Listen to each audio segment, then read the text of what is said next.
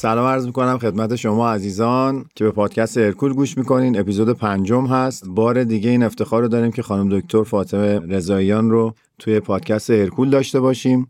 مبحثی که امروز انتخاب کردیم مبحث fasting هست که احتمالا شما زیاد باش مواجه شدین. یکی از trend هایی هست که خیلی ها بهش تکیه می‌کنن و ازش استفاده می‌کنن. به همین دلیل خواستیم که خانم دکتر رو کنار خودمون داشته باشیم تا در این مورد صحبت بکنم برامون که اصلا اساسا fasting چیه و چه کاربردی برای ما خواهد داشت در تمرینات حالا یا در کاهش وزن. که جلوتر بهش اشاره می‌کنیم. خانم دکتر خوش آمد میگم بهتون. خوشحالیم که در خدمتتونیم. شما سلام علیک بفرمایید تا من سوالا رو ازتون بپرسم. مرسی. منم عرض ادب و سلام دارم خدمت شما و مخاطبین این پادکست. خیلی خوشحالم که توی اپیزود دیگه همراه شما هستم.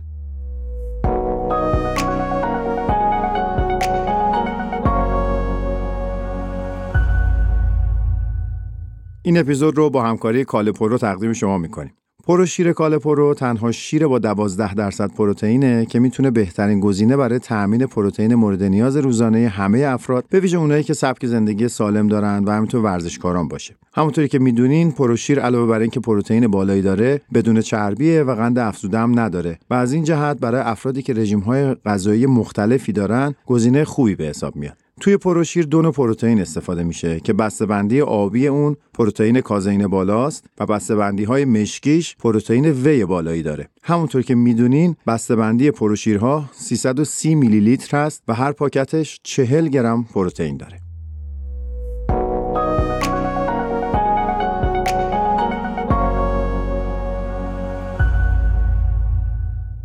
خیلی متشکریم از اینکه تشریف آوردین کنار ما هستین. من برای اینکه بحث یه روشن بشه می‌خوام ازتون خواهش بکنم. این رژیم fasting رو برای ما حالا چند مدل fasting ظاهرا وجود داره؟ اساسا fasting رو یک معرفی می‌کنین لطفا تا اینکه حالا جلوتر به انواعش هم بپردازیم با هم. fasting یعنی محدودیت توی خوردن.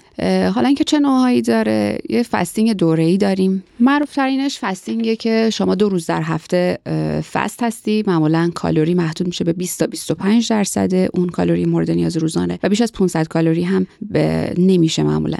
و بقیه روزهای هفته رو که پنج روز هستش اصطلاحا بهش میگیم ad libitum یعنی اینکه فرد هر چی که دلش می‌خواد رو می‌خوره. و تکررش هم حالا بگم کمتر از یک بار در ماه هستش یا حالا مثلا 6 بار هفت بار در سال می‌تونه این اتفاق بیفته.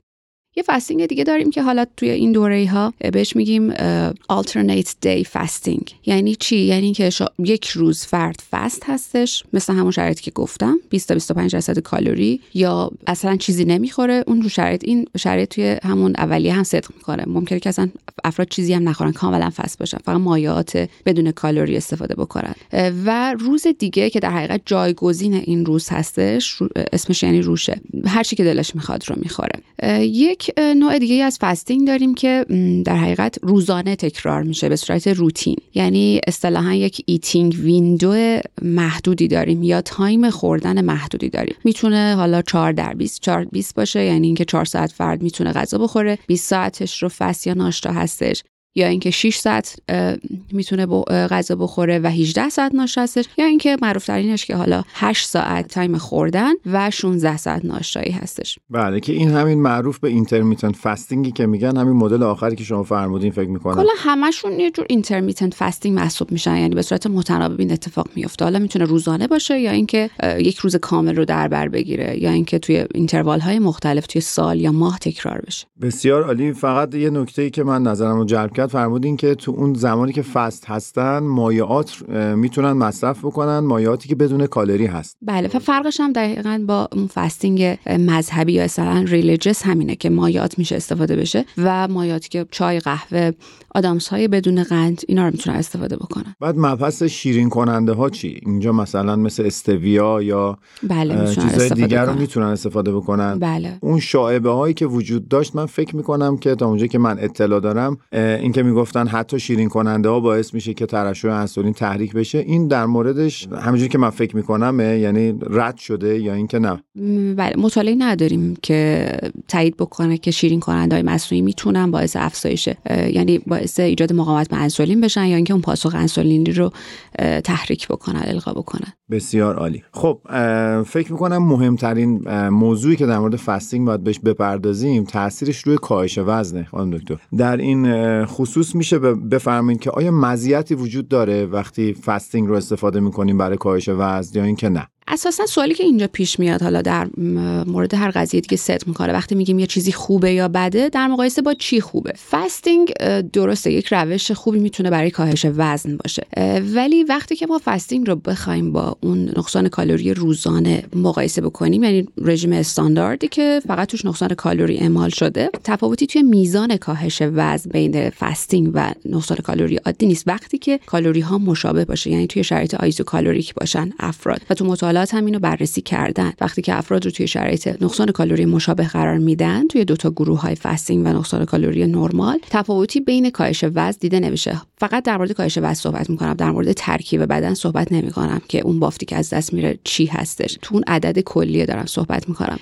و اون اصلی که اصطلاحا اصل نقصان تعادل کالری در مورد فستینگ هم صدق می‌کنه. وقتی که توی شرایط فستینگ به دلیل اون محدودیتی که ما تو زمان خوردن داریم ایجاد می‌کنیم توی بدن و این باعث کاهش دریافتی کالری میشه و در حقیقت یک شرایط نقصان کالریکی یا کالری منفی ایجاد میشه و فرد وزن از دست میده. پس مهمترین فاکتور رو که یک بار دیگه هم اینجا روش تاکید بکنیم همون ایجاد نقصان کالری هست که باعث میشه در نهایت کاهش وزن داشته باشین. اما شما یه جا اشاره کردین که داریم در مورد فقط کاهش وزن صحبت می‌کنیم و ترکیب بدن مد نظر نیست. آیا این منظورتون اینه که در رژیم های مختلف ممکنه تاثیرش در ترکیب بدن فرق بکنه علیرغم اینکه ممکنه کاهش وزن یکسانی رو به ما بده؟ قطعا.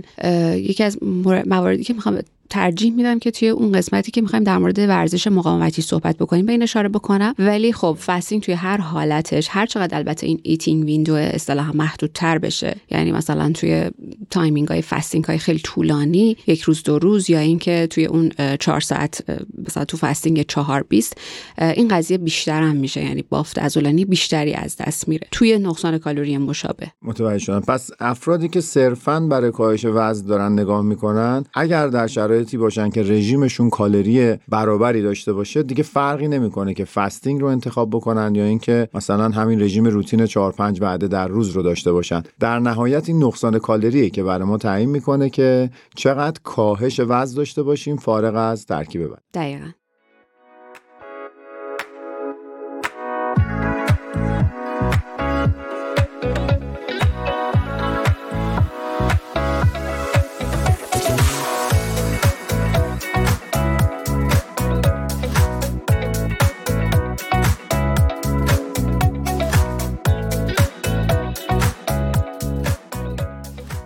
خب من یک سوالی که برام پیش میاد اینه که توی فستینگ آیا ما تاثیر خاصی روی سلامت داریم؟ چون شاید دوستان مطالعه هم داشته باشن و خونده باشن که باعث افزایش حساسیت انسولین میشه فستینگ یا اینکه شاید یه جاهایی حتی باعث افزایش هورمون رشد بشه و می‌خوام ببینم که اصلا تاثیر فستینگ بر روی سلامتی چیزی هست که ما بتونیم روش تکیه بکنیم یا اصلا تاثیر متفاوتی داره؟ توی مطالعات بله اثراتی دیده شده روی سلامت به خصوص قلبی عروقی حالا اصطلاحا cardiometabolic health یعنی سلامت متابولیک و سلامت قلبی. ولی یه نکته اینجاست که حالا البته بگم شامل چیا هستش این سلامت قلبی عروقی و متابولیک.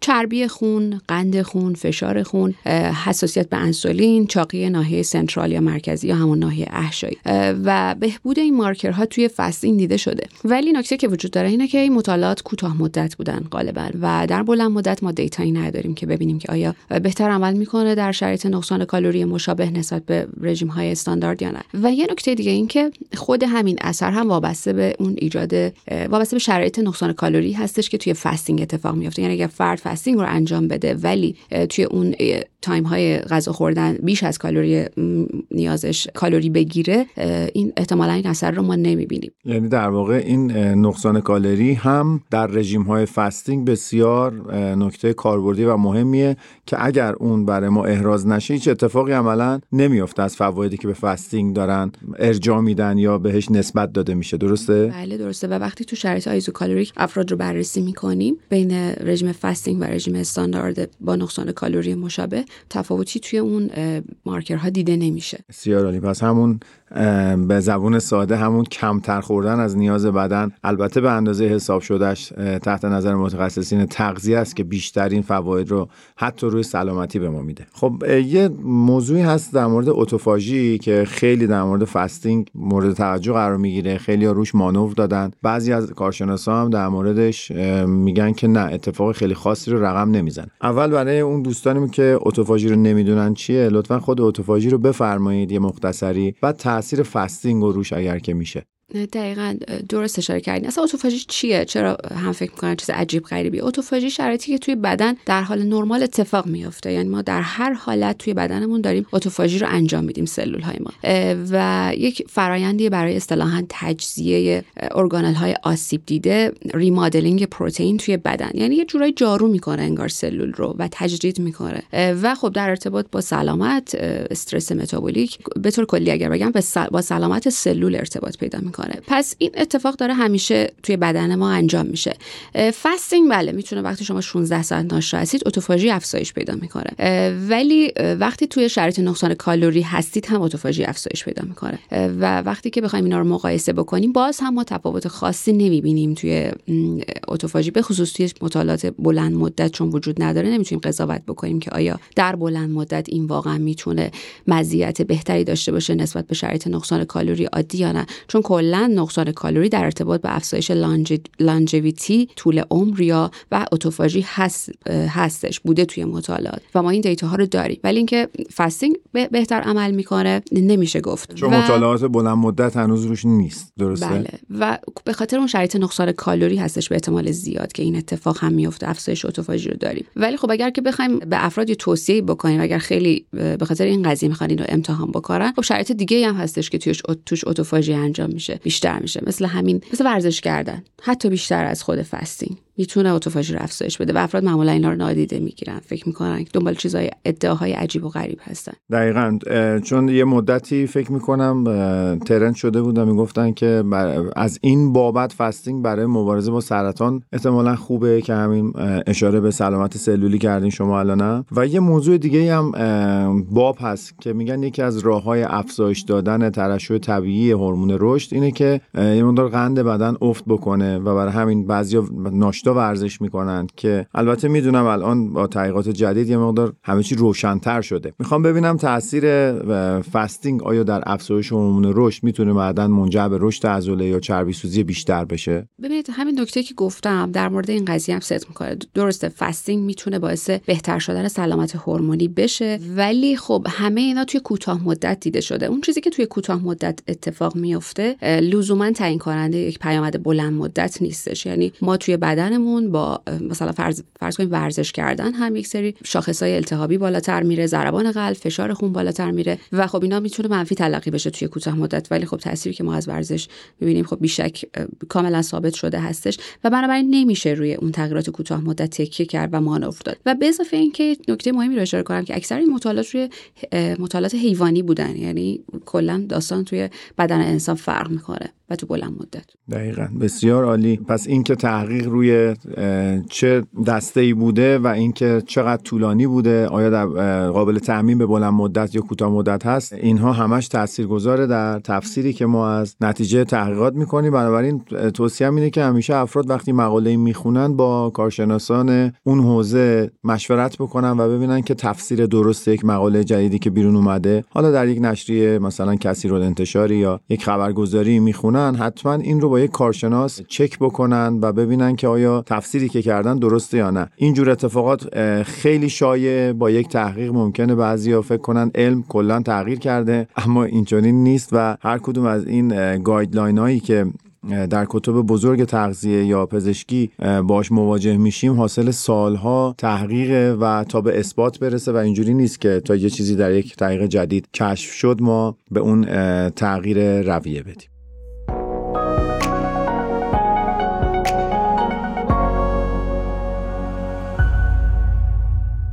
اکثر ورزشکاران و کسانی که از رژیم های غذایی اصولی پیروی می‌کنن نیاز دارن پروتئین دریافتی بدنشون رو در طول روز تامین کنن و پیشنهاد کالپرو اینه که بعد از تمرین پروشیر مشکی با پروتئین وی بالا و برای صبحانه میان وعده و قبل از خواب پروشیر آبی که پروتئین کازین بالایی داره رو در رژیم غذایی خودشون داشته باشن.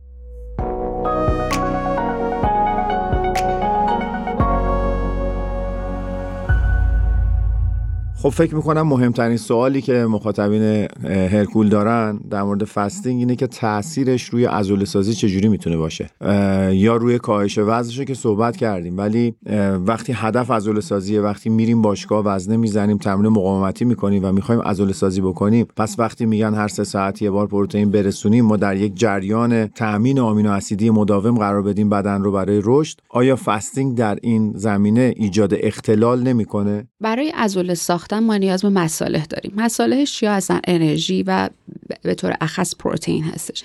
توی fasting ما یک سری time های ناشتایی داریم و علاوه بر اینکه توی اون time ناشتایی سنتز پروتئین عضلانی کمتر هستش و البته به خاطر شرایط نقصان caloric اگر شرایط نقصان کالری توی fasting ایجاد بشه این قضیه می‌تونه حتی تشدید بشه. و برای اون نکته که اول گفتم که در مورد ترکیب بدن صحبت نمی کنم اینجا اشاره می‌کنم بهش. اینکه با توی fasting کاهش وزن داریم ولی وقتی مقایسه می‌کنیم با رژیم های استاندارد کاهش وزن. این از دست دادن اصطلاحا lean body mass یا بافت بدون چربی که شامل عضله و آب هستش توی رژیم های fasting بیشتر هستش. یک موردش به خاطر همین interval های غذا نخوردنه که کالری به فرد نمیرسونیم. یک موردش در مورد پروتئین که اشاره کردید اشاره درستی بود. اینکه ما تلاش می‌کنیم که حداقل این پروتئین کل روزانه رو به چهار بخش تقسیم بکنیم. یعنی درسته که پروتئین کل مهمه و اتفاقا توی رژیم های fasting توصیه ها به این صورته که بالای 1.6 گرم به کیلوگرم وزن بدن پروتئین افراد بگیرن و هر چقدر که این شرایط نقصان caloric ی تشدید میشه اتفاقا به سمت اعداد بالاتر میره. حتی تو 2.5 گرم به کیلوگرم وزن بدن هم می‌تونه برسه. ولی باز هم به خاطر اینکه اون timing nutrient دریافت nutrient ها انجام نمیشه این از دست دادن عضله توی fasting مطرح هستش و بیشتره. نکته دیگه این که افرادی که ادعا می‌کنن که حالا با افزایش پروتئین می‌تونن جلوی این رو بگیرن اینه که مسئله مهمی وجود داره در مورد اینکه آره ما می‌تونیم توی اون eating window اون پروتئین کلی که در نظر داشتیم رو به فرد برسونیم. ولی یک موردی وجود داره که سقفی برای افزایش سنتز پروتئین عضلانی وجود داره در یک وعده ای که ما پروتئین رو می‌گیریم. و در حقیقت این مقدار اثرات آنابولی که دریافت پروتئین اصطلاحا قابل اشباعه و نمی‌تونیم ما از ما تا هر حدی که افزایش بدیم این افزایش سنتز پروتئین عضلانی رو به صورت لینیار یا خطی داشته باشیم. یا جایی متوقف میشه این قضیه. و مثلا کسایی که خیلی از رژیم های اومد یا one meal per day حمایت می‌کنن یا یا وقتی که هر چقدر, هر چقدر که این time خوردن محدود میشه این قضیه هم بیشتر تحت تاثیر قرار می‌گیره و امکان اینکه ما اینو بتونیم مدیریتش بکنیم وجود نداره. و یه نکته دیگه در مورد پروتئین قبل از خواب هستش که خیلی اهمیت داره. چون ما توی خواب در حالت ناشتا هستیم. فرصت خیلی خوبیه که بتونیم اون MPS رو در حد به حد, حد اکثر خودش برسونیم. ولی توی اون time های fasting از اونجایی که معمولا افراد توی اون intermittent fasting ی که روزانه تکرار میشه آخرین time خوردن معمولا عصر هستش. مثلا دیگه تا نهایتا 8 شب.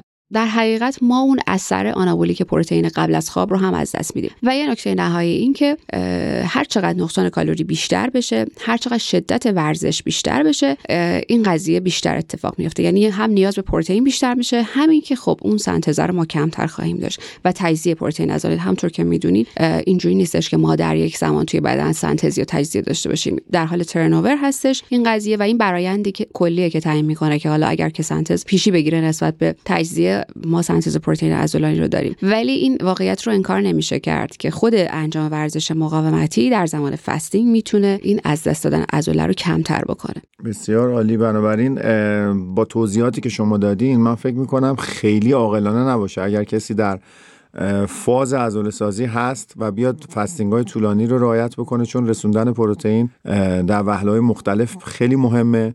همونجور هم که فرمودین اشباع داریم. ما در هر وعده از یک حدی بیشتر حالا ما بهش اشاره مستقیم نمی کنیم چون در افراد متفاوته. در هر وعده میزان سنتز پروتئین عضلانی هم یه سقفی داره. 14 هم تا 6 دهم گرم به ازای کیلوگرم وزن بدن. نهایتا توی افراد برای هر 6 دهم گرم به ازای. کیلوگرم وزن بدن می‌تونه به MPS کمک بکنه. بیش از اون دیگه تاثیری نداره. دقیقا. با همین دلایل اینا رو کنار هم قرار بدیم. برای فاز عضله سازی فکر می‌کنم خیلی انتخاب عاقلانه ای نباشه. و حالا سوال بعدی من اینه که اگر من اشتباه می‌کنم منو لطفا اصلاح کنین. اینکه اگر کسی در افرادی هستن که کلا به غذا علاقه زیادی ندارن و در حال حاضر هم در طول روز تعدد وعده غذایی ندارن شاید فستینگ به کارشون بیاد به زمان بندیشون بخوره و از این بتونن استفاده کنن برای کنترل وزنشون یا حتی برای کاهش وزنشون. اگر معایبی رو شما متوجه فستینگ می‌دونین یا اینکه چه افرادی بیان سراغش چه افرادی نیان خیلی ممنون میشیم. وقتی که در مورد معایب یا مزایای یک روش صحبت می‌کنیم حالا یک رویکرد رژیمی اینجا اختصاصا باید ببینیم که اصلا سوال اینه که چه کسانی توی چه کسانی تو چه شرایطی با چه هدف؟ یه سری افراد هستن که خب tracking macro ها کالری شماری براشون سخته و چالش دارن مدام با این قضیه. یعنی نمی‌تونن رژیم انعطاف پذیر رو انجام بدن. و به خاطر همین برای این افراد خب می‌تونه گزینه مناسب باشه. fasting یا رژیم keto رژیم های low carb رژیم های low fat ولی خب من خودم مثلا با کالری شماری راحتم. این کار بر برای من مناسبه. پس مشکل اینجاست که یه ادعاهای عجیب و غریب میشه در مورد معجزه های یک روش یک approach. و اگر که ما بیایم شرایط افراد رو در نظر بگیریم راحتتر می‌تونیم پیشنهاد یا توصیه بکنیم به افراد که اصلا این برای تو مناسب هستش یا نه.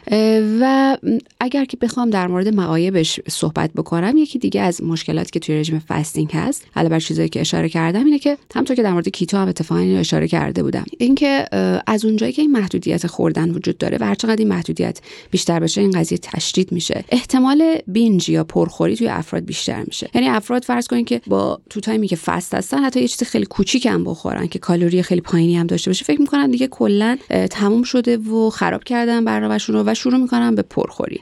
و بنابراین توی افرادی که مستعد اختلالات خوردن هستن یا اصلا اختلالات خوردن رو دارن قطعا نمی‌تونه رویکرد مناسبی باشه چون می‌تونه اینو تشدید بکنه و اصلا به هدفشون هم نمی‌رسن. چون توی این تایم های پرخوری episodic افراد می‌تونن کالری های خیلی بالایی رو دریافت بکنن که اون میانگین کالری دریافتیشون رو خیلی تغییر بده و عملا توی نقصان کالری دیگه نباشه. دقیقاً. پس می‌تونیم این نتیجه هم بگیریم. اگر کسی می‌خواد سراغ fasting بیاد و امتحانش هم بکنه قبلا باید تجربه رژیم های کاهش وزن رو تا حدودی داشته باشه که بتونه این کنترل رو داشته باشه. اینکه یک نفر از یک رژیم کاملا آزاد بخواد بیاد تو محدودیتی مثل fasting قرار بگیره فکر نمی کنم کار عاقلانه ای باشه. درسته. و افراد رو برای شرایطشون رو در نظر گرفت توی توصیه ها و در حقیقت پیشنهادهای رژیمی. بسیار عالی. من هدفم این بود که از خانم دکتر استفاده بکنیم. مسائل مربوط به رژیم های فستینگ رو با هم بررسی بکنیم. اما این به این منزله نیست که هر کسی خودش می‌تونه برای خودش رژیم طراحی بکنه. اگر قرار هست که ما علمی با قضیه برخورد بکنیم نیاز هست که یک متخصص تغذیه همه این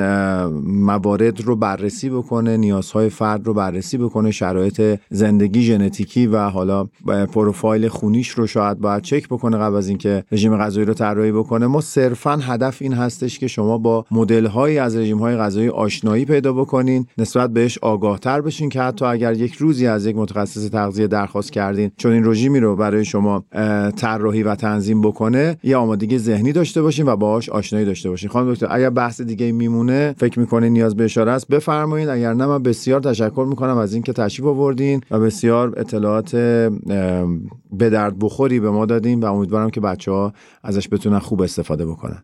نه صحبتی نمونده و باز هم تشکر می‌کنم از شما که این فرصت رو مجددا به من دادید که در خدمت شما و مخاطبینتون باشه. باعث افتخار ما بود. خدمت دوستان عرض بکنم که این اپیزود رو ما در دی ماه 1401 ضبط کردیم به کارگردانی محمد رضا محمدی. امیدوارم هر جا که شما هستین حالتون خوب باشه و به امید روزهای بهتر. خدا نگهدار.